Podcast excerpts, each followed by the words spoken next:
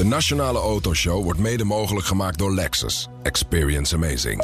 BNR Nieuwsradio. De Nationale Autoshow. Meindert en Wouter. Welkom, dit is het beste van de Nationale Autoshow. Deze zomer hoor je de leukste gesprekken en rijimpressies van het afgelopen seizoen nog eens terug. En straks in deel 2 Niels van Rooij. Hij ontwerpt auto's op maat. Coachbuilding is dat. Hij werkt aan een paar bijzondere projecten. Hoor je straks veel meer over. Maar we beginnen met Paul V, producent van de vliegende auto uit Nederland. En Marco van den Bos is Chief Commercial Officer en Vice President Western Europe van Paul V. Het bedrijf roept al jaren dat de vliegende auto eraan gaat komen. En het lijkt nu ook echt te gaan gebeuren. Als je goed kijkt op YouTube, hebben wij eh, met onze Paul V1, zoals het heet, eh, hebben wij alle testvluchten gedaan. Dat is al in 2012 gebeurd. Ja. Ja. Inmiddels hebben wij eh, ons productie nummer 1 af. Die staat bij ons op de fabriek. Die hebben we ook gepresenteerd in eh, Genève. eh, vorig jaar, waar jullie Ja. bij waren. En dit jaar de Pioneer-versie. Dat is de Limited Edition inmiddels. Die is volledig oranje uitgevoerd. Om toch ook het Dutch Heritage natuurlijk na te komen. Dus ja, wij gaan van de zomer gaan we de rijtrajecten in. En daarna wordt het nog 100 uur verificatie vliegen. En dan is die er. Dan is er. Ik, maar ik heb een beetje déjà vu. Dat we volgens mij vorig jaar hadden we eh, ook rond deze tijden ook ongeveer hetzelfde gesprek. En dan was het ook van ja, na de zomer, toch? Of heb ik het mis? Nou, er zit enige waarheid in. Hij had niet Ehm, gezegd welk jaar het al misschien na de dat zomer. het, Nee, ja. het is wel ik zo, en daar moeten wij ook eerlijk in zijn. Ehm, eh, je bent eh, bezig met iets wat eigenlijk nog nooit gebeurd is. We hebben Ja. er ook geen referentie in. Er zijn een aantal hele grote bedrijven zijn daarmee bezig. De Dukes of Hazzard, die hebben dat jarenlang gedaan, vliegende auto's. maar die hadden daar een brug voor en die hebben wij niet. Ehm, maar wel heel belangrijk is dat ja, in het kader van het bouwen van iets wat moet vliegen... maar ook in het certificeren, de wetgeving, hè, de opleiding daarbij... en de verschillende elementen... eh, ben je ook afhankelijk van externe organisaties... die mee eh, eh, in, het, in het certificeringsproces zitten... Maar we zitten nu toch echt heel, heel erg dichtbij. In die laatste fase. Maar, juist maar om- wa- wat moet er voor die certificering nog gebeuren dan? Nou, wat er nu nog moet gebeuren, al eerder aangegeven, we hebben productie nummer 1 af. Ja, we ja. gaan nu de rijtesten gaan we in. Het is zo dat de fabriek op dit moment opgetuned wordt, zodat we de productiestraten kunnen gaan realiseren. Ja. We hebben net eh, eh, vorige maand een gebouw erbij gekregen, zodat de fabriek echt gebouwd gaat worden nu. Maar als het gaat om de testen, dat heet de EASA-certificering, dat is de Europese certificering. Dan betekent dat we nog eh, pakweg een 100 uur moeten testvliegen. Dat gaat alleen maar met testpiloten en met een heel team van EASA ook. Dus je bent een stukje afhankelijk ook van die organisatie. Ja, en dit was natuurlijk een lang weekend, maar volgende week heb je vijf werkdagen. Vijf Dan moet keer het lukken. 24 is uh, nou, nog een beetje. Je kan, je kan nog eh, 20 Je kunt nog uur even koffie drinken ergens tussendoor. Nou ja, met jullie hulp, eh, wie weet, kunnen we de boel versnellen. Nee, je- je weet, 100, 100 uur testvliegen klinkt weinig. Ja, maar dat heb je toch zo gedaan? Dat is zo gedaan, alleen binnen de procedures. Hè, wij Ja, doen dat ja. niet alleen maar een rondje maken, maar er hangen allerlei testprocedures weer aan. Die Ja. volgens die hele hoge standaard. Want en zoals wat dan bijvoorbeeld? Wat moet je dan doen? eh, ja, wat er dan gebeurt is dat alle diverse technologieën die al lang getest zijn, die zijn ook allemaal goedgekeurd. Hè. We hebben zeg maar de eerste certificeringshandboeken hebben wij. Eh, daar staat een handtekening onder in het kader van wat moet er getest worden. En dat is inmiddels getest. Nu ga je eigenlijk de daadwerkelijke vluchten doen. En dat moet echt met testpiloten en met een team van EASA moet dat stap voor stap wordt ieder uurtje wordt gekwantificeerd en daarbij eh, de testresultaten allemaal vastgelegd. En dat is allemaal in het kader van de veiligheid, veiligheid en natuurlijk de veiligheid. Ja. Ja. En nog meer veiligheid. Nou kun je op verschillende manieren vliegen. Hè? Dat, eh, we kennen gewoon het met de vleugels, de helikopter, de gyrocopter. Als je dat dan combineert met iets wat ook nog een beetje normaal kan rijden, dan wordt het wat ingewikkelder. Kun je nog eens even uitleggen hoe de PAL V werkt? Ja, de Palvi is een, eh, is een gyrocopter, al eerder aangegeven. Dat betekent dat wij een rotorsysteem op het dak hebben, zeg maar, wat eh, eigenlijk door de wind wordt aangedreven. Er zit een propeller aan de achterkant en door de voorwaartse snelheid gaat die vleugel draaien. Ja. Dat is, een, eh, dat is iets wat al 100 jaar bestaat, deze technologie. Ja. En dat is tevens ook de meest veilige manier van vliegen. Het allerbelangrijkste bij vliegen is niet als dat de motor het doen, ja, dat het veilig is, maar vooral wanneer hij het niet Ja. doet. En, Nee. Eh, En met een waarom is dat zo veilig dan? Nou ja, op het moment dat je totale motoruitvallen hebt, en wij hebben er twee, dat betekent dat die redundant is, hè, mocht er één motor uitvallen, dan heb je eigenlijk een soort van vliegende parachute. Door de valsnelheid blijft altijd je rotorsysteem draaien en je hebt dan altijd maar tussen de 0 en 30 meter nodig om een veilige landing te maken. En 0 dat en maakt 30 meter. Lengte van de landingsbaan. lengte van de landingsbaan. Oh, dat is, oké. oh, dat is een Dat beetje achtertuin. zo eh, volledig. dak ongeveer. Eh, absoluut. Ah. Ja. Ja, dat, dat, ah, dat, dat valt inderdaad wel mee. Maar, eh, want met een vliegtuig is dat altijd langer. Ja, als je gewoon daar- vaste daar- vleugels hebt. Dat klopt. Daar heb je echt een absolute landingsbaan nodig. Of een Ja. heel flink groot stuk veld. Wil je daar een, een normale noodlanding op kunnen maken. Ja, En- maar met een helikopter is het weer zo dat je gewoon recht naar beneden kunt Ja, landen. dat klopt. Eh, eh, met een helikopter kun je autorouteren. Ja, ik ben zelf helikoptervlieger geweest. Eh, eh, en autorouteren betekent dat je inderdaad ook door zijn valsnelheid... zeg maar, uiteindelijk op een plek kan landen. Dus een gyrocopter en een helikopter hebben even, eh, ongeveer eenzelfde landingsplek nodig. Oké. Dat is klein. Ja. Eh, maar bijvoorbeeld ook ten opzichte van drones, want daar hoor je veel van. Hè? Veel drones wat Ja. gaan vliegen, maar ook bemande drones. Ja, op het moment dat er daar een storing is, dan heb je een vorm van vliegende baksteen. Dus dat is een iets andere veiligheid. Vliegende Ja, baksteen, dat ja. klinkt meestal Ja. niet le- lekker. We hebben wel geluid van de Pelvi. Zullen we eens even luisteren? Ah, nou, heerlijk, Komt-ie, hè? ja.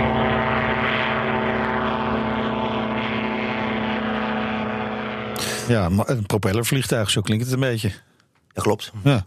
Is ook dezelfde soort motor en zo. Ja, wij hebben twee, dat heet Rotax-motoren. Dat zijn wereldwijd bekende motoren. Eh, eh, Is het twee een keer 100 grasmaaier pk. of een karts en zo, toch? Nou, het heeft Ook? een. eh, het, het heeft een wat meer. Het is twee keer 100 pk. Dus wij rijden op één motor, dus 100 pk. En wij Ja. vliegen op twee motoren. Oké. Waarom niet rijden op twee motoren?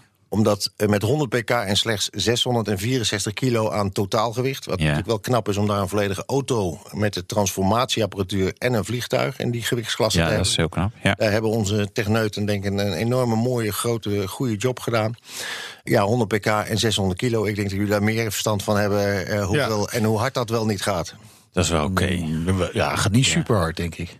Mm, ja, het is een beetje middenklasser met. Maar je hebt hier 200 gewoon, ik heb hier gewoon de specs hoor. Oh ja, Maximale snelheid 160 km per uur. Ja, dat is niet hard. Nee, van 0 tot 100 in 9 seconden. Is ook niet super snel. Hè? Ook niet, ja, in een lichte auto voelt het wel iets sneller. Ja, dat is waar. Dat is waar. Ik denk Ja, wel ik dat je een gevoel die, van eh, snelheid hebt. Ik zou die de tweede motor gewoon aansluiten. hoor. Precies. Is daar een, is daar een hack voor? Daar zullen we het over hebben. Ja, daar zullen we het over. Je, hebt- je zegt, je bent helikopterpiloot geweest. Bent het nog steeds. Je, hebt, je brevet heb je gewoon nog? Nee, dat was vroeger ooit. Oké, dus eh, dat betekent niet, jij mag niet zomaar de lucht in eh, nu met die Pelvi. Nee, ook ik moet mijn brevet halen daarvoor, zeg maar. En dat betekent dat je de gyrocopterbrevet haalt. Dat is een vliegopleiding. Dat is Ja. ongeveer 35 uur les wat je daarvoor nodig hebt. Eh, en een stukje theorie. Maar daarmee kun je opleiding halen. Dat doen we nu in Breda. Dan hebben we de Fly Drive Academy. En we zijn met onze eerste klanten en leerlingen zijn nu op dit moment al in opleiding. Dus ook daar eh, zijn we al eh, grote stappen Gaat er verder gekomen. echt aankomen dus. Het Geerton. Ja, ik geloof het pas als een van ons in dat ding zit. Ja, eigenlijk wel, hè? Ja. Ja, ja, Ja, goed. wanneer we is dat de afspraken die ooit gemaakt zijn. Eh, wij willen jullie eh, van de zomer graag uitnodigen voor de eerste rijtesten. Ja. En eh, volgend jaar zomer gaan we beginnen met de vliegtesten. En eind 2020, begin 2021 gaan de eerste klanten gaan hem uitgeleverd krijgen. Dat duurt nog wel even. Nou. Maar je bent nu voorzichtiger qua schema, gevoelsmatig. Ja, nou ja, we proberen zoveel mogelijk de realiteit te, te, volgen, zeg maar. Ja. Eh, wat wel zo is, je komt natuurlijk nu wel in dat eindetraject, het laatste puntje op de i. Dus je hebt veel beter zicht op die echte Ja. planning. Waar in het verleden mogelijk hè, inderdaad een, een, een stukje ambitie is die dan, Ja. dan qua snelheid groter was als, Ja. als daadwerkelijk. Maar het zit eraan. Maar je gaat nu al deze zomer al, eh, kan die legaal de weg op in principe, eh, om te rijden. Dan zou je ook kunnen uitleveren. En, Ja, sorry mensen, je- je mag al wel rijden, maar je mag nog niet vliegen. Nou, dat is helemaal geen verkeerd idee. Ja. Ook het rijden geeft een al een, spanning, nieuwe, ja, een redelijk unieke. Kijk, het leuke van het rijden is ook, we hebben ook de rijbeleving gemaximaliseerd. Niet alleen door die snelheid waar we het Ja, net over ja, hadden, maar ehm, er is een stuk gebruik gemaakt van de ideevorming van de Carver. Ik weet niet of je die uitvinding Ja. nog kent, eh, waarbij wij eigenlijk een stukje kantelen in de bocht. Het is natuurlijk een driewieler. Ja. Eh, die driewielen die heb je nodig voor het vliegen om stabiel te kunnen landen en stijgen. Maar op de weg is een driewieler eigenlijk de slechtste uitvinding eh, die ooit gedaan is. Maar door het kantelen, net als dat de Carver dat toen de tijd deed, eh, hebben wij een hele stabiele auto waarbij de opvouwbare rotorsysteem op het dak ligt. En toch ja, op een hele, hele unieke manier de snelweg over kan. Nou, ik ben wel benieuwd. Ehm, maar het duurt nog even voordat we kunnen vliegen. Alleen voor het vliegen zeg je, ja, je hebt een stukje om te noodlanding, zeg maar, is 30 meter. Ik denk een normale landing wil je eigenlijk liever wat meer eh, gras hebben, denk ik. Ja, dat kan. Is het gras gras, of ga je ja. asfalt? Hoe, Nee, hoe- wij- hoe ga- waar gaan we straks opstijgen en landen? Nou, dat is eh, leuk en fijn. Heb je je geregeld? vraagt. Ja, daar zijn Ja. wij eh, heel druk mee doen. Eh, we zijn heel druk met Rijkswaterstaat om ook een aantal plekken eh, te bekijken en aan te wijzen. ja. Er zijn een aantal grote steden nu al bezig. Hè, waaronder waar we nu ook zijn. Om te kijken waar een plek is. Niet alleen voor de Palvé. Maar er gaat natuurlijk steeds meer de lucht in komen. Hè, als we praten over personal air en, en mobility.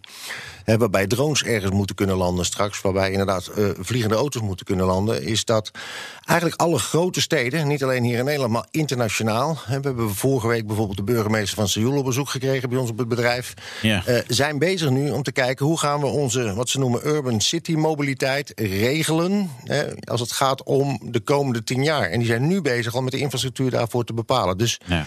We krijgen eigenlijk veel meer bezoek van gemeentes inmiddels. Als dat wij Ja, ja. moeten vragen of dat alsjeblieft kan. En hoeveel van die veldjes heb je nodig? Nou, we hebben er nu al 23 in Nederland, dus dat is al bijna dekkend. Maar als je gaat kijken naar landen om ons heen, daar heeft bijna ieder dorp, hè, Duitsland, eh, Frankrijk en ook vooral Engeland. Ieder dorp heeft bij wijze van spreken zijn eigen eh vlieglandingsbaan of landingsstrip. Eh, wij kijken nu bij een aantal grote steden bij eh, exits van snelwegen. Die plekken hebben we al eh, kunnen bedelen. En daar hebben we grasstrips nodig van rond de 300 meter bij 30 meter. Dat is wel te doen. Toch? denk ik wel. Ja. Ja. En daar kan hij dan mooi eh, de komende tijd eh, nog verder achteraan. En zometeen willen we natuurlijk ook weten... welke palvies komen er nou op de markt en hoeveel kan hij er bouwen? Ja, hoe, en, en, en, en hoeveel klanten zijn er al? Ja. Ja, ja nee, het is spannend. Nee, je moet ze ook even gaan verkopen. BNR Nieuwsradio. BNR, de Nationale Autoshow. We praten verder met Marco van den Bos van Palvi, de vliegende auto uit Nederland. Jawel, gebouwd in Raamsdonksveer. Ja, dat is een passende hè? Center of the Universe wordt dat uh, langzaam raam ongeveer.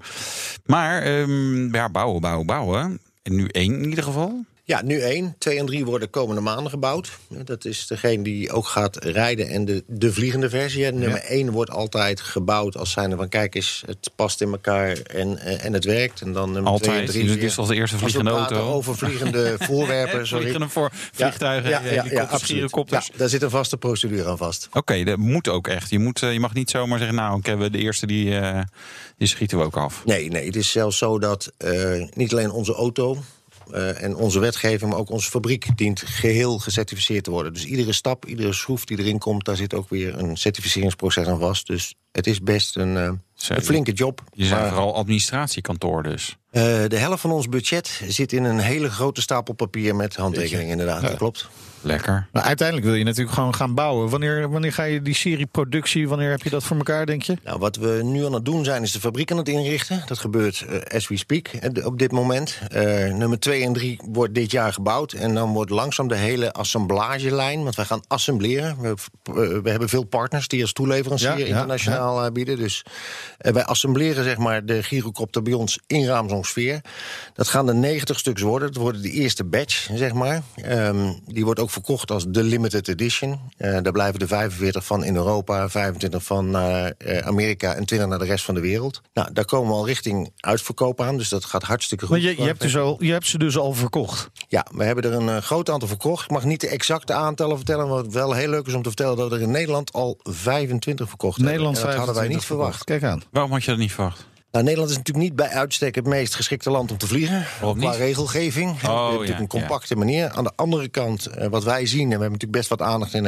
is dat de animo en ook de lijst zeg maar, van, van prospects die zeggen: hé, hey, Ja. ik wil er een hebben, maar dan wil ik er wel even een keer echt mee vliegen. Mhm. Die is gewoon groot. Dus ja, Ja, oké. wij- wij zullen in Nederland ook echt de eerste gaan introduceren. Dus Nederland zal ook het eerste land Kijk. zijn wat vliegende auto's zal faciliteren. Kijk, mooi. Primeurtje. Maar zijn dat, zijn dat particulieren of zijn dit organisaties die... Het zijn eh, natuurlijk in de eerste instantie particulieren. Er zijn nog veel mensen die toch dat eh, zaadje in het hart hebben van dat, eh, van dat willen vliegen. En Maar dat, dat is leuk. kan je toch ook? Ik bedoel, je, het is toch veel eenvoudiger om gewoon eh zes naadje of zo te kopen? Of, en, of, of, of, of mis ik iets hierin? Nou, wat misschien. Ik bedoel, ik, maar- ik, ik heb nooit zes naast verkocht. Maar op het moment dat je. op het moment dat je. Boeings, maar ja, dat kopen mensen particulier niet volgens mij. Maar op het moment dat je de drijf hebt om het te gaan vliegen, dan is het best wel een hassle om les te nemen. Ja, als je ergens in Amsterdam woont, dan moet je of naar Lelystad of naar Hilversum toe om Ja. iedere zaterdag een uurtje te gaan vliegen. En hoe mooi kan het zijn als je zegt: Oké, ik ga vliegen, maar ik kan vanaf mijn eigen garage tot aan mijn eindste bestemming kunnen keuze rijden en vliegen. Zelfs Ja. weer eens onafhankelijk. ja. Dat betekent dat je hem ook kan laten zien aan de buurman. Ook dat scheelt schijnbaar eh, in automotive land. En nogmaals, daar hebben jullie nog meer ervaring mee als ik. Maar eh, dan heb je hem dus gewoon Ja. aan huis. ja. En dat betekent dat je eigenlijk een enorme snelle manier kan hebben om inderdaad dat stukje mobiliteit in te zetten. En dus dan is het het vliegen, dan is het het hebben in eigen huis, het hebben van die auto en in een combinatie wat ja. Waar ik van mijn klanten hoor... Ja. dat dat voor hun toch echt Ja, de, stap ja, is om toch te gaan vliegen. Kan, kan, ik wel, kan ik me zich wel iets bij voorstellen. En inderdaad ook aan huis hebben, inderdaad aan de buurman of buurvrouw kunnen laten zien. Dat tuurlijk, dat is wel iets wat meespeelt. Wat ik me nu net afvroeg van vanaf welke afstand wordt het ook echt sneller om met een pijl V eh, zeg maar afstand te overbruggen? Ik kan me voorstellen, als het 200, 300 kilometer is, ja tuurlijk, dan kan je beter lucht in, hoppakee, in rechte lijn. Maar het kost ook wel even tijd om op te stijgen, te landen, noem maar, Nee, maar op. Dus, eh, dus daar, zit een, daar zit ergens een, een breekpunt in. Zeg maar. Nee, dat klopt. Dat hangt natuurlijk wel heel erg af van de traffic, eh, hè, de, de, de, de, de wegomstandigheden die we hebben. Eh, ehm, als je gaat kijken naar een mobiliteitscirkel, is een mobiliteitscirkel van 2, 3 of 400 kilometer in één keer een enorme toegang met een, eh, met een Ja. ja. Wij hebben heel veel interesse, bijvoorbeeld uit Londen, uit Moskou, maar ook uit Dubai al, waarbij het vaststaat tijdens de spits. Dus daar praat je over traffic in farts. Ik weet, het is geen promopraatje, maar wat wij horen van de automotive specialisten... dat de komende 10 jaar ook in Nederland bijvoorbeeld... Hè, de file-druk met 15 jaar omhoog gaat. Dus je Ja. krijgt wezenlijk in één keer toch die verstoppingen. Als je dan in staat bent om over zo'n knooppunt heen te hoppen of te vliegen... dan praat je over enorme tijdswinsten. Dus Ja. soms is het 30 kilometer als de file erg eh, lastig is, zeg maar. Ja. Maar hè, het is, eh, het- als je kijkt naar de tijdseenheid die nodig is om op te stijgen... in drie minuten tijd transformeren wij van de auto naar in dit geval de gyroplane... Ja, en dat Daarna gaat allemaal wel- met één knop op de druk Dat op de gaat knop. met een, met een halve knop en met een halve handmatigheid. Omdat je Oké. als vlieger ook nog wel eventjes je visuele checks en je walk-around wil hebben om je vliegtuig heen om te kijken of Maar dat, dat kun je gewoon in je eentje doen ook? Dat kun je volledig in je eentje doen. Oké. Ja. Oké. En, nee, maar, maar ik weet, je komt vanaf. Nee, ja, ik denk, je komt vanaf de snelweg. A2. Dus ligt daar ergens zo'n zo'n weiland. En eh, nou, dat ga je natuurlijk dicht bij eh, de afslag. Absoluut. En dan? Hoeveel, hoeveel tijd kost je dan? Zeg Nou, maar uitklappen, opstijgen, de hele. Nou, dat opstaan, dan is het inderdaad het veld oprijden is belangrijk. Ja. Dan is het inderdaad die drie minuten. Hè, wat hij doet, hij, hij- de mast komt omhoog, hij klapt hem half uit... en daarna krijg je ook nog, er zit een scharnier in het rotorsysteem... dus die die handmatig, en je trekt het staartstuk uit. Op dat moment nog een keer doe je je checks. Nou, pak daar 10 minuten voor en dan is het eh, vol gas geven en recht de Ja. lucht in. Vol gas. Eh, dat is natuurlijk ook wel interessant, want eh automotive ligt onder vuur qua duurzaamheid. Hè, de, de brandstofauto's eh, eh, vliegen ook. Het is over het algemeen niet heel erg duurzaam. Nee. Hoe, hoe zit dat met de PLV?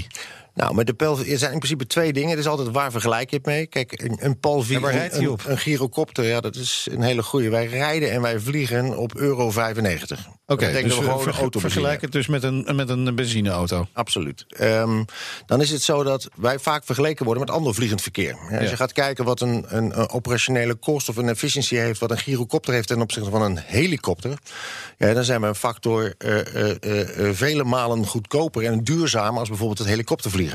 Ehm, nou heb je natuurlijk ook. eh kijkende naar het vliegverkeer. Ja, de CO2-uitstoot in het vliegverkeer is natuurlijk Ja. veel groter. Dus we praten over de grote kant. Maar wij hebben de meest eh, efficiënte en zuinige zeg maar, CO2-motoren die er te krijgen zijn zeg maar, eh, op, op vliegvlak qua efficiëntie. Oké. Dus ten opzichte van het huidige vliegverkeer zijn we echt een stuk duurzamer. Hè, bijvoorbeeld vooral naar het helikoptervliegen. Naar de toekomst toe. Ja, daar zit ook het fenomeen elektrisch of hybride natuurlijk in de motor. eh, de- Oké, daar zijn jullie wel over aan het nadenken. Want je zou kunnen denken bijvoorbeeld aan, aan waterstof. Die vraag komt overigens van Anna van Egmond, moet ik wel even erbij zeggen. Die vraagt zich, weet niet of eh, wat soort brandstof zo'n vliegende auto draait. Nou, benzine in dit geval, dus euro 95 gewoon. Eh, zou waterstof niet een interessante kunnen zijn?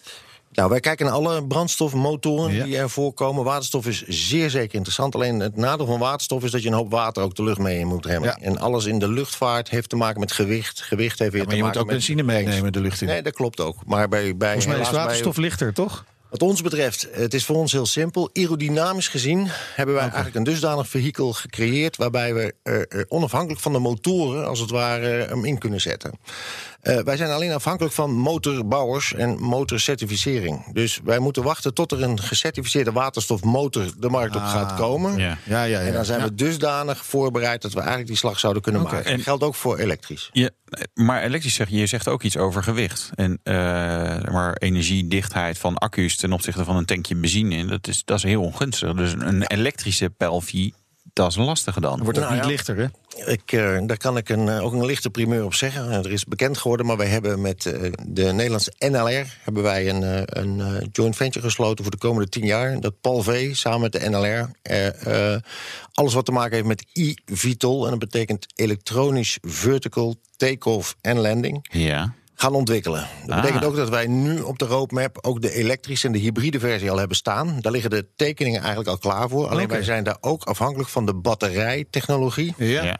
om uiteindelijk tot een stukje range te komen. Hè, De huidige bemande drones die kunnen ongeveer 20 of 30 kilometer vliegen. In de luchtvaart betekent dat als je opstijgt en je hebt wind tegen... dat je achter de plek landt waar je. Maar dat, dat betekent dus eigenlijk ook dat je zoiets als de Duitse Volocopter, hè, heb je, die zie je dan niet echt als concurrent, want dat is toch voor kortere afstanden dan. Nou ja, hier heb je hem. De Volocopter is een concept. Het, is, het blijft een drone. Hè. Het heeft 16, heeft het verschillende schroefjes. Is een technologie waar bijvoorbeeld ook Mercedes in zit. Er zijn een aantal hele grote partijen bezig. Want er komt wel een enorme markt aan als we praten over de prognoses volgens de grote onderzoekbureaus.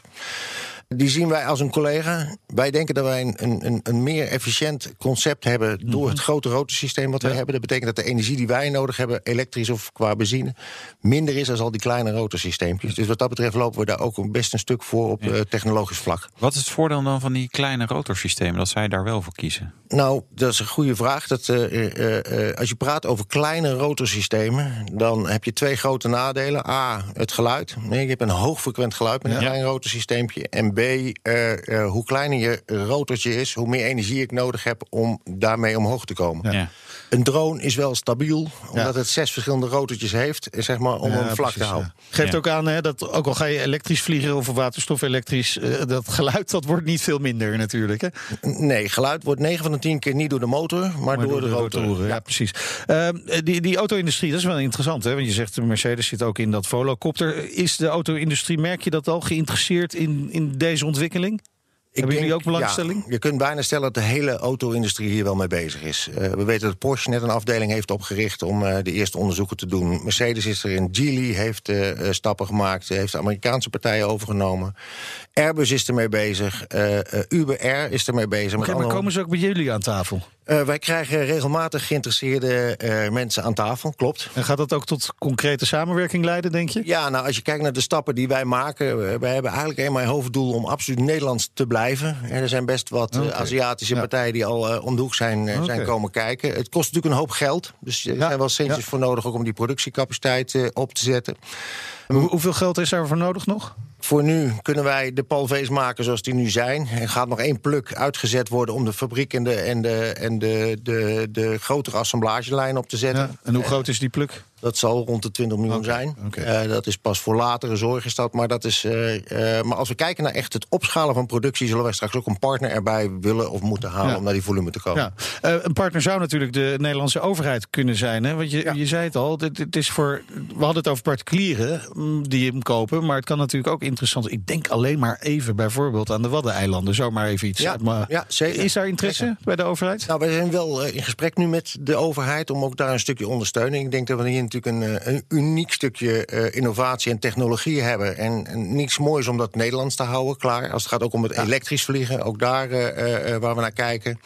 Eh, maar de gesprekken zijn gaande. En ja, wij hopen daar eh, goed uit te komen. Dat zei Marco van den Bos van Paul V. En zometeen ontwerper Niels van Rooij en zijn bijzondere projecten. Tot zo. De Nationale Autoshow wordt mede mogelijk gemaakt door Lexus. Experience amazing. BNR Nieuwsradio. De Nationale Autoshow. Meindert en Wouter. Een auto helemaal naar je eigen wensen op maat laten maken. Het kan, moet je wel voor betalen natuurlijk. Ja, we duiken in de bijzondere wereld van coachbuilding met de Nederlander die er zijn werk van heeft gemaakt. En straks een eh, tussentijdse rijimpressie met eh, Wouters duurtester. De volledig elektrische Jaguar I-Pace. Dit is een auto die is ontwikkeld door mensen die van auto's houden. Maar hij is wel elektrisch. Ja, dat kan hè? ja, blijkbaar. Ja, Tegenwoordig. Kan gewoon. Ja. Nee, nee, ja, maar je voelt het. Je merkt het. Ja, ja. Het is, Mooi. Hè, De wereld verandert, zeg mij.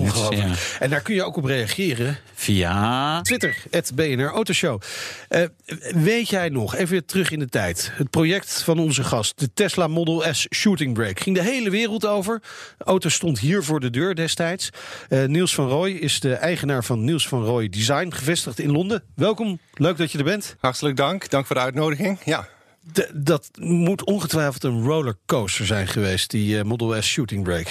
Ja, die ging behoorlijk, eh, behoorlijk online viral inderdaad. Je had het net over de iPace. Nou, ook elektrische auto's Ja. kunnen omgebouwd worden. eh, Tot iets. Tot iets heel bijzonders, zeker. Iets bijzonders, ja. Eigenlijk makkelijker, denk ik. Want het is feitelijk natuurlijk zeg maar, een soort rollend platform met wat accu's eh, Ja. zeg maar, Het is, eh, ja, het is een soort skateboard inderdaad, die Model S. Nou, we hebben hem niet helemaal tot op de bodem afgezaagd. Eh, in dat geval hebben we er dus een shooting brake. in het volksmond ook wel een stationcar van gemaakt. Mhm.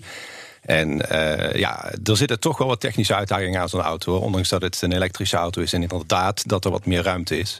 Maar het is toch niet altijd even makkelijk. Waar, waar- zaten de uitdagingen? In dat geval bijvoorbeeld eh, de eis dat de achterdeuren behouden moesten worden.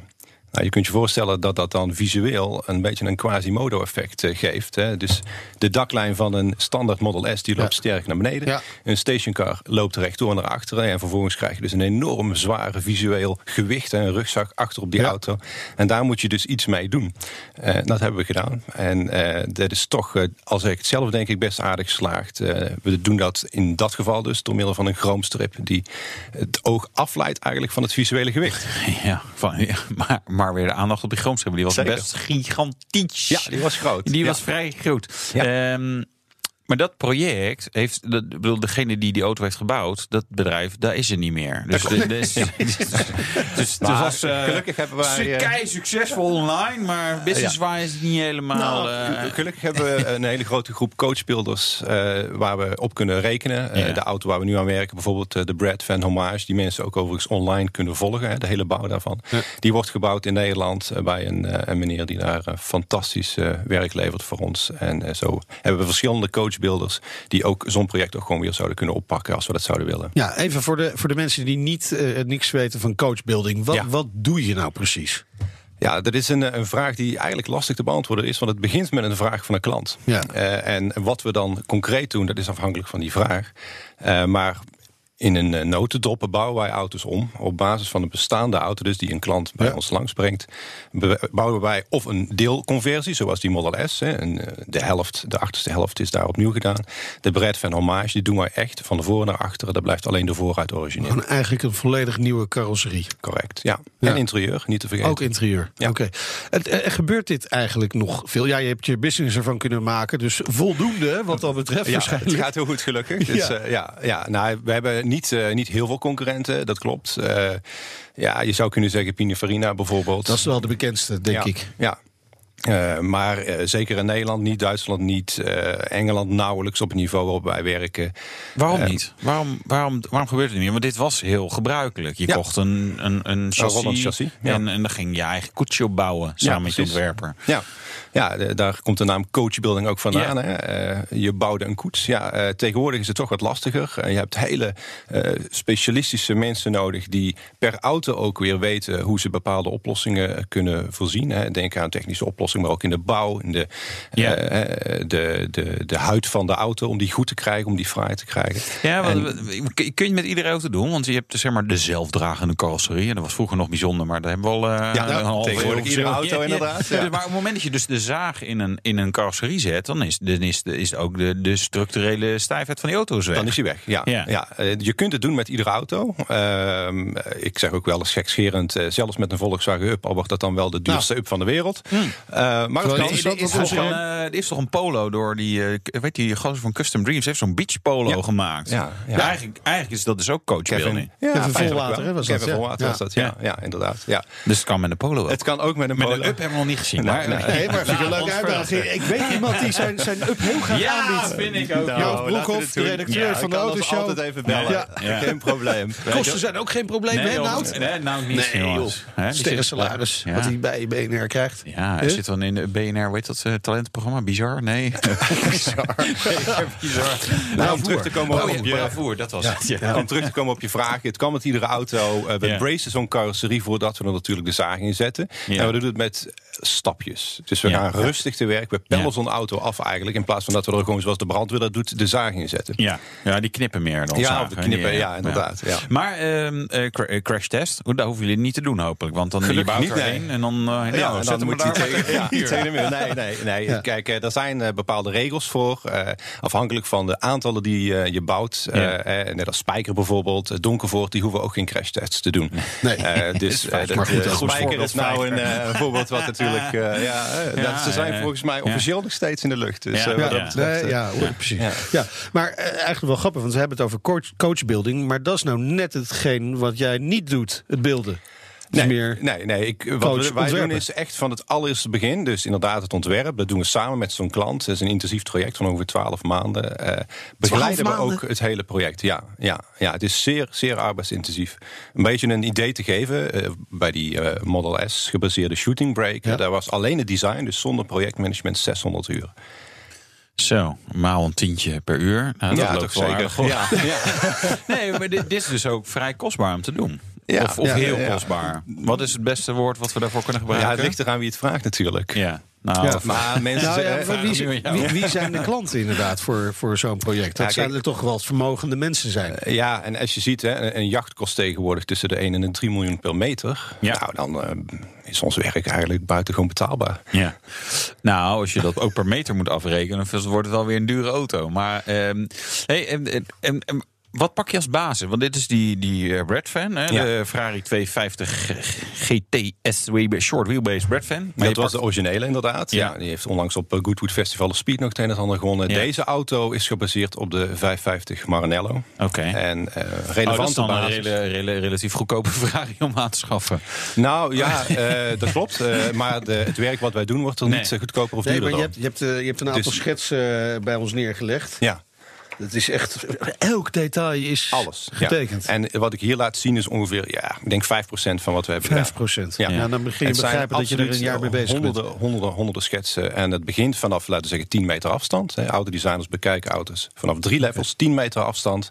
De proporties, dan kom je dichterbij. Een meter. Surfacing, de huid Ja. van de auto. En dan nog dichterbij de jewelry, detaillering, juwelen.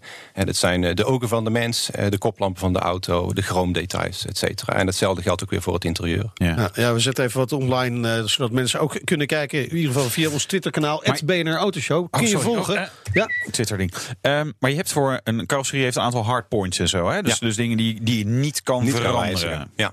Dus d- daar zit je aan gebonden. Klopt, ja. Dus, dus bijvoorbeeld de voorruit, dan kan je niet zeggen, joh, ik doe er even. Nou, in dat geval, hè, zo'n zo'n voorruit moet bepaalde certificaten hebben. Eh, Ja. en ja, die kun je dus inderdaad kopen. Je kunt zo'n voorruit inderdaad laten testen, honderd keer. Eh, maar ja, eh, dan streef je je doel een beetje voorbij. Ja. Eh, dus in dit geval werken we daaromheen. Eh, maar is het dus echt het enige wat we behouden? Alles gaat op de schop bij deze auto. Wanneer is die klaar? Is dat al duidelijk? Want we kunnen het proces online volgen, hè? dat zei je. we zijn zeer actief op social media, op Twitter, Instagram Facebook dagelijks. En iedere vrijdag, dus ook weer vandaag, hebben we een update over de Brad van Hommage. Dus eh, dit is een, eh, een mooie aankondiging ook daarover. Vandaag over het interieur van de auto. En eh, dat is dus te volgen. En deze auto, ja, dat is wat lastig in te schatten. Maar over het algemeen is het dus 12 maanden. We zijn nu redelijk ver. Dus geschat, het derde kwartaal, het laatste kwartaal van dit jaar, dat die op vier wieltjes moet staan. Ja. En moet rijden. Ja. ja. Wat, ik, ik snap dat je niet kan zeggen, joh, deze auto kost 6,99 90 of zo. Maar is, is, is dit tienduizenden, tonnen, miljoenen? Waar, waar, waar- weet je, of, of, of is die range enorm groot? De range is behoorlijk groot. Ehm, ja, eh, we proberen onze klanten over het algemeen een beetje te beschermen en dat niet op de radio te verkondigen. Ja, joh, maar probeer. luistert hier natuurlijk bijna niemand naar. Dus wat dat betreft kan ik. nee, het is ongeveer eh, de basisauto keer 2. Dat is wel de stelregel. Ja. Oké, Ehm, oké. en, ehm, Oh, dus zo'n up is heel Nou, goed. dat- ja, dat is heel goedkoop. is geen probleem. Hey, ja, nou, ik heb een klant geregeld. binnen, zie ik. Nou, Ja. oké. Ja, heel nee, leuk. maar er er is misschien nog een klant, Miss Nanny. Ja. Eh, die vraagt eh, zich af: is het mogelijk om van een BMW X1 een A-Ford 1927 te maken? Wat gaat dat kosten? Nou, dus twee keer die BMW X1. Eh, ik wil graag een klassieke auto met de power en veiligheid van nu. Ja, deze combinatie is natuurlijk een beetje gek. Mhm, Ja, ja. eh, over het algemeen wat we doen is natuurlijk eh, inderdaad gebaseerd op wensen van klanten. Dat is met die Brett van Hommage ook het geval. Eh, de Tesla gebaseerde shooting break idem dito. We werken nou aan Adventum, een grote SUV, driedeurs conversie. Ehm, dus er is erg veel mogelijk. maar uiteindelijk ja, is niet alles één op één direct te vertalen in een, een auto die ook de weg op mag. Precies, precies, dat is wel belangrijk. Je zei al, we zijn, we zijn er lang mee bezig met zo'n proces. We zien dat aan de tekeningen, de, de tijd waar je mee bezig bent. Hoeveel projecten kun je tegelijkertijd aan? Over het algemeen is het ongeveer een handjevol. Eh, ik eh, ga Vijf met dus. eh, ja, zoiets. ja, ja, vijf. Ja, misschien iets meer, misschien iets minder. Maar eh, we gaan. eh, dit is een zeer intensief traject Ah, met dacht, ik- klanten. ik dacht de vingers even tellen. Ja, inderdaad. eh, het is een, eh, een traject waar we mee uit eten gaan met klanten. We komen bij hun thuis. eh, we gaan veel in overleg. eh, en, en dat doe ik zelf. Dat vind ik heel belangrijk. Oké. Ik heb zelf continu dat contact. Eh, dus dat, eh, ja, dat eh, is relatief beperkt. Ja. Ook gewoon omdat het natuurlijk een lang traject is. Ja, maar zo'n upje kan wel even tussendoor. Ja, dat toch? doe ik tussendoor, Dat geen doen we er even tussendoor. Ja, Zometeen, eh, Jaguar Land Rover maakt hem eh, niet, maar eh, Niels van Rooij wel. We hadden het er net al even over. De Range Rover Coupé. En we gaan stekkeren in Ja. iPace. De iPace. BNR Nieuwsradio. BNR, de Nationale Autoshow. Tijd voor. De dienstauto van... Ja, en dat is onze rubriek waarin bekende mensen vertellen over hun passie voor auto's. En Ja. dit keer... Formule 1-fan, juryvoorzitter van de Automotive Innovation Award. ah. En oud-premier Jan-Peter Balkenende. Ja, en wat rijdt Jan-Peter Balkenende? Ik rijd een Mercedes GLC Coupé. Een heerlijke auto. Kort en krachtig. Dat is heel, eh, ja, een heel, heel, heel lang al fan van dat merk. ja, het is wel echt een Mercedes rijden inderdaad. Maar, eh, want hiervoor had hij volgens mij een C-coupé, dacht ik. Maar nu een GLC is ook wel weer mooi, hè? Dat is natuurlijk eigenlijk een beetje patserbak. Ja, hij is ook wel eens wel een beetje patser geworden. en we vroegen hem ook naar eh, zijn leukste autoherinnering. Als ik denk aan het gaafste, moet ik absoluut terugdenken aan de Mille Miglia in Italië. Fantastische race tussen Brescia, Rome en eh, terug in een Porsche 50 Spider in 1955. Wat was dat een beleving? Het rijden door Italië met al die Italianen die autogek zijn. Het is een rijdend automuseum in de wereld. Het is de, elke dag daar genieten. Het was geweldig. Ja, Mille Miglia is wel echt heel leuk. Ja. Vooral ook omdat eh, op een gegeven moment heb je door dat de regels echt niet voor jou gelden als je in die caravan rijdt. Was toen vorig jaar eh, met eh eh, Porsche Gelderland mee. Gewoon in wat, wat filmpjes zou maken. Maar ook zeg maar als je gewoon media stickers hebt in een, eh, in een Porsche Macan, kan je gewoon zeg maar eh, tegen het verkeer in met 180 over een 80 weg eh, zeg maar even flitsen. Iedereen gaat aan de kant. Heel bizar. Toch mooi, hè? En, Ja. en, en zeker de autocentrum van Italië is natuurlijk ook een beetje Turijn. Hè? Ja. Dus ze kunnen niet voetballen daar, maar Ja. auto's hebben ze echt ja, daar hebben ze eh, wel. heerlijk, die passie voor auto's. Ja. Prachtig. Eh, af en toe droomt ook Balkenende nog eh, van een eh, auto. Wat mijn droomauto is, dat is dan toch wel de Mercedes AMG GT4 dus. Dat ik vind een geweldige auto. En dat zou ik wel leuk vinden om daar eens een keer mee door Engeland te gaan rijden. Dat heb ik jaren geleden gedaan. Eh, in Kent begonnen naar Schotland. Met zo'n auto door zo'n landschap rijden, dat lijkt me best leuk. Ja, dus even een aantal dingen. Eh, Dat is, dat is wel een van de meest foute Mercedes. Als je denkt aan foute Mercedes, dan, dan krijg je automatisch een plaatje van de AMG GT 4 deurs. Dus Ja. het, het, het is wel gaaf hoor. En hij is vrij groot en snel en lomp. En dan door Schotland. Ja, Ja. eh, kan. Wel leuk. Ja, dat is toch mooi? ja, nee, dat wel. Het is Dat wel. origineel tenminste. Ja, niet zo Aston Martin. Nee, precies. Ook leuk trouwens hoor. Ja, en dat zijn er tegenwoordig ook halve Mercedes. En Zo is dat. Wil je meer afleveringen horen? Check bnr.nl slash dienstauto. De rijimpressie. Ja, en Wouter test al een tijdje lang de Jaguar I-Pace. En wij vroegen ons af, bevalt het een beetje? Tja, de iPace. In de hemel geprezen, eerste instantie, eindelijk een EV van een premium Europees merk. Hè, met mooie afwerking, groot genoeg accu. Dit gaat hem helemaal worden. En toen kwamen die 3000 uitleveringen, of 3500 in de winter. Mensen die niet gewend waren EV te rijden. En ja, toen viel het soms toch een beetje tegen qua actieruis. Kom ik straks op terug. Maar dit is wel gewoon een echt fijne auto. Ik heb hem nu vijf of zes weken of iets dergelijks. Ik rijd daar lekker zakelijk de kilometertjes in. En dat is soms niet zo ver, soms wat verder. Maar het is wel altijd genieten. Want het is een auto die is ontwikkeld door mensen die van auto's houden. Dus dat voel je in hoe die auto reageert, hoe die stuurt, eh, hoe het gaspedaal aanvoelt. Noem het allemaal op. Het is toch een subtiel verschil met sommige andere EV's. Dat hebben ze gewoon heel erg goed gedaan. Dan komen we bij het heikele punt van de actierrijders. ik ben eigenlijk nog niet zeg maar, in de soort gevarenzone gekomen. En dat heeft gewoon alles te maken met planning. Daar ben ik normaal niet heel erg goed in volgens mij. Maar nu gaat het dan toch aardig. Je moet gewoon even nadenken van waar ga ik heen? Hoe, waar ga ik dan laden? Wanneer heb ik daar tijd voor? Hè? Soms merken dat je vroeg gaat zijn voor een afspraak. Nou, weet je wat? Stop nog even bij een snellader. Laat wat bij. En dan kan je s'avonds eerder terug. En ik heb één keer gehad dat ik inderdaad s'avonds dan toch... ehm, ehm, voordat ik naar huis ging... Ja, weer even bij moest laden. Dat vond ik irritant. Maar dat is dus één keer gebeurd. Verder eigenlijk altijd lekker in het schema in te passen. eh, om dat ding, of dat ding, de iPace, de Jaguar, eh, op te laden op het moment dat het mij uitkomt. Op een locatie waar ik toch al was. Of even snel te laden en dan even te lunchen. Dus ja, ja je moet het plannen. En nee, het is niet briljant. Het is niet zo makkelijk zoals met benzine of diesel tanken. Nee, zeker niet. Hoeveel kilometer haal ik dan ongeveer met de iPad? Want dat was natuurlijk ook een discussiepunt. Ja, ik ben niet een hele goede benchmark. Het zet mij in een auto met 400 pk en met een fijn onderstel. En een, die, die een beetje uitdaagt om toch af en toe iets te doen. En dan doe ik dat ook. Dat is heel vreemd. Bij mij geeft hij aan 325 kilometer als die volgeladen is. Ja, is dat briljant? Nee. Dan kan het meer? Ja, zeker. Maar ik heb gewoon geen zin om maar ja, achter een vrachtwagen hangend mijn kilometers te rijden. Dat ga ik gewoon niet doen. Eh, dus dan ga ik liever tussendoor eventjes laden. Over dat laden, één fase laden, ja, dat valt tegen.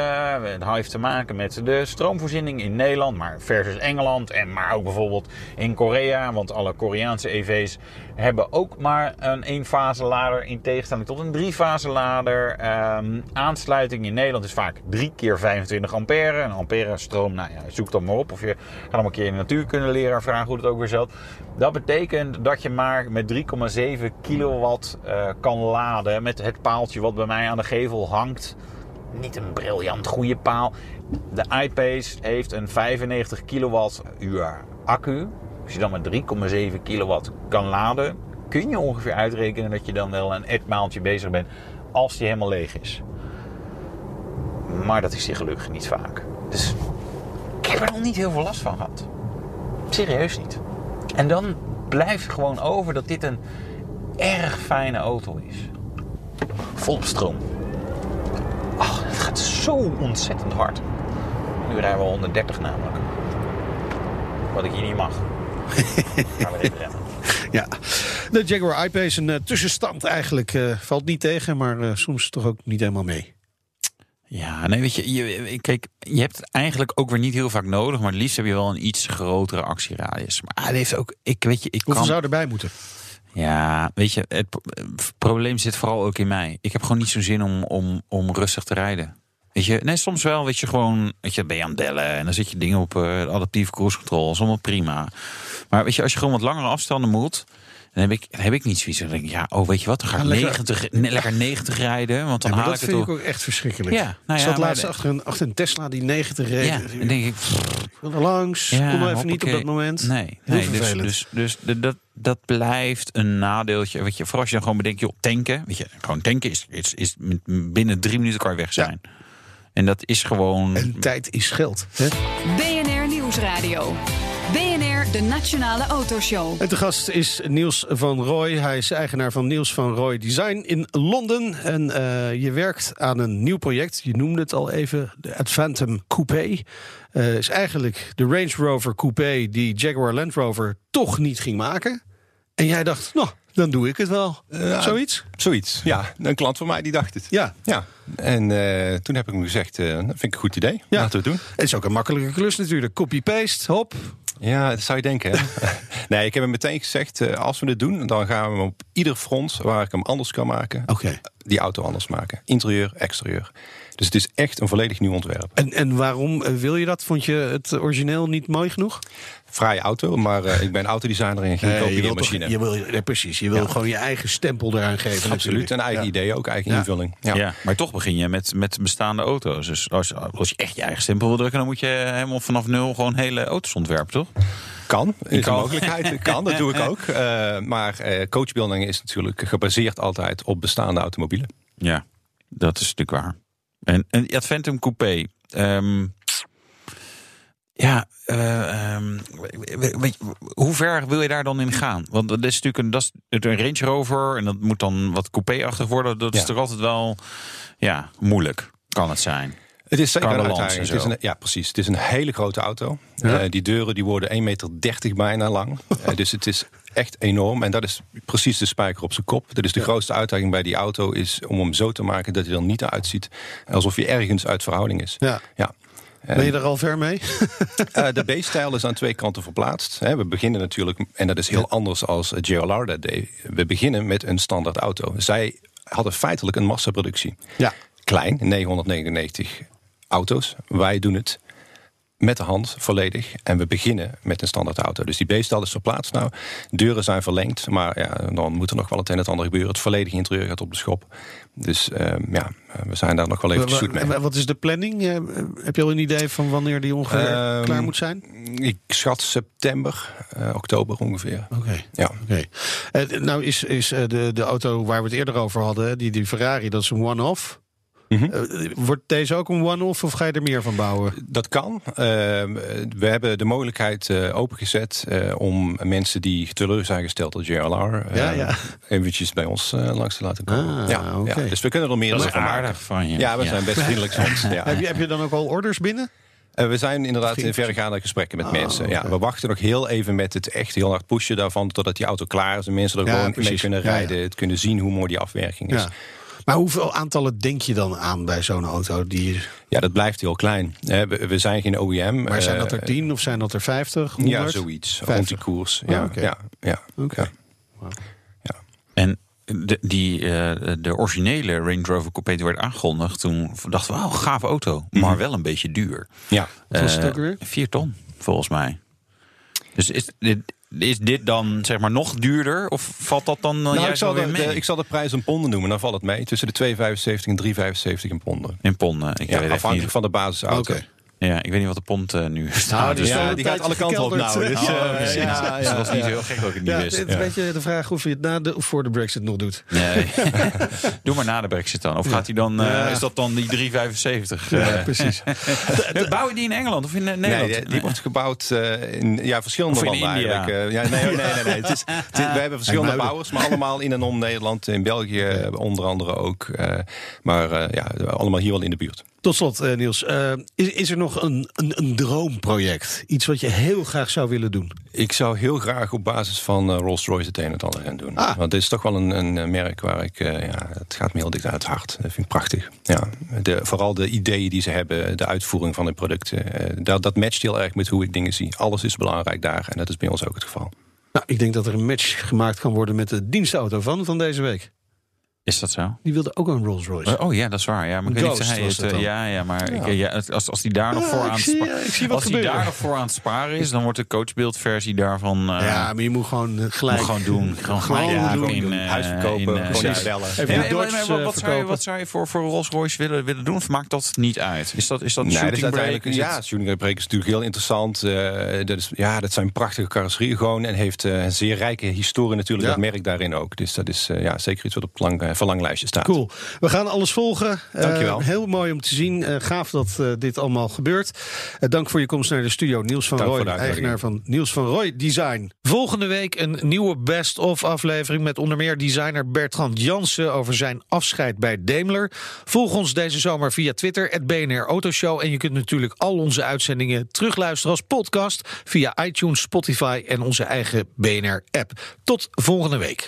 De Nationale Autoshow wordt mede mogelijk gemaakt door Lexus. Experience amazing.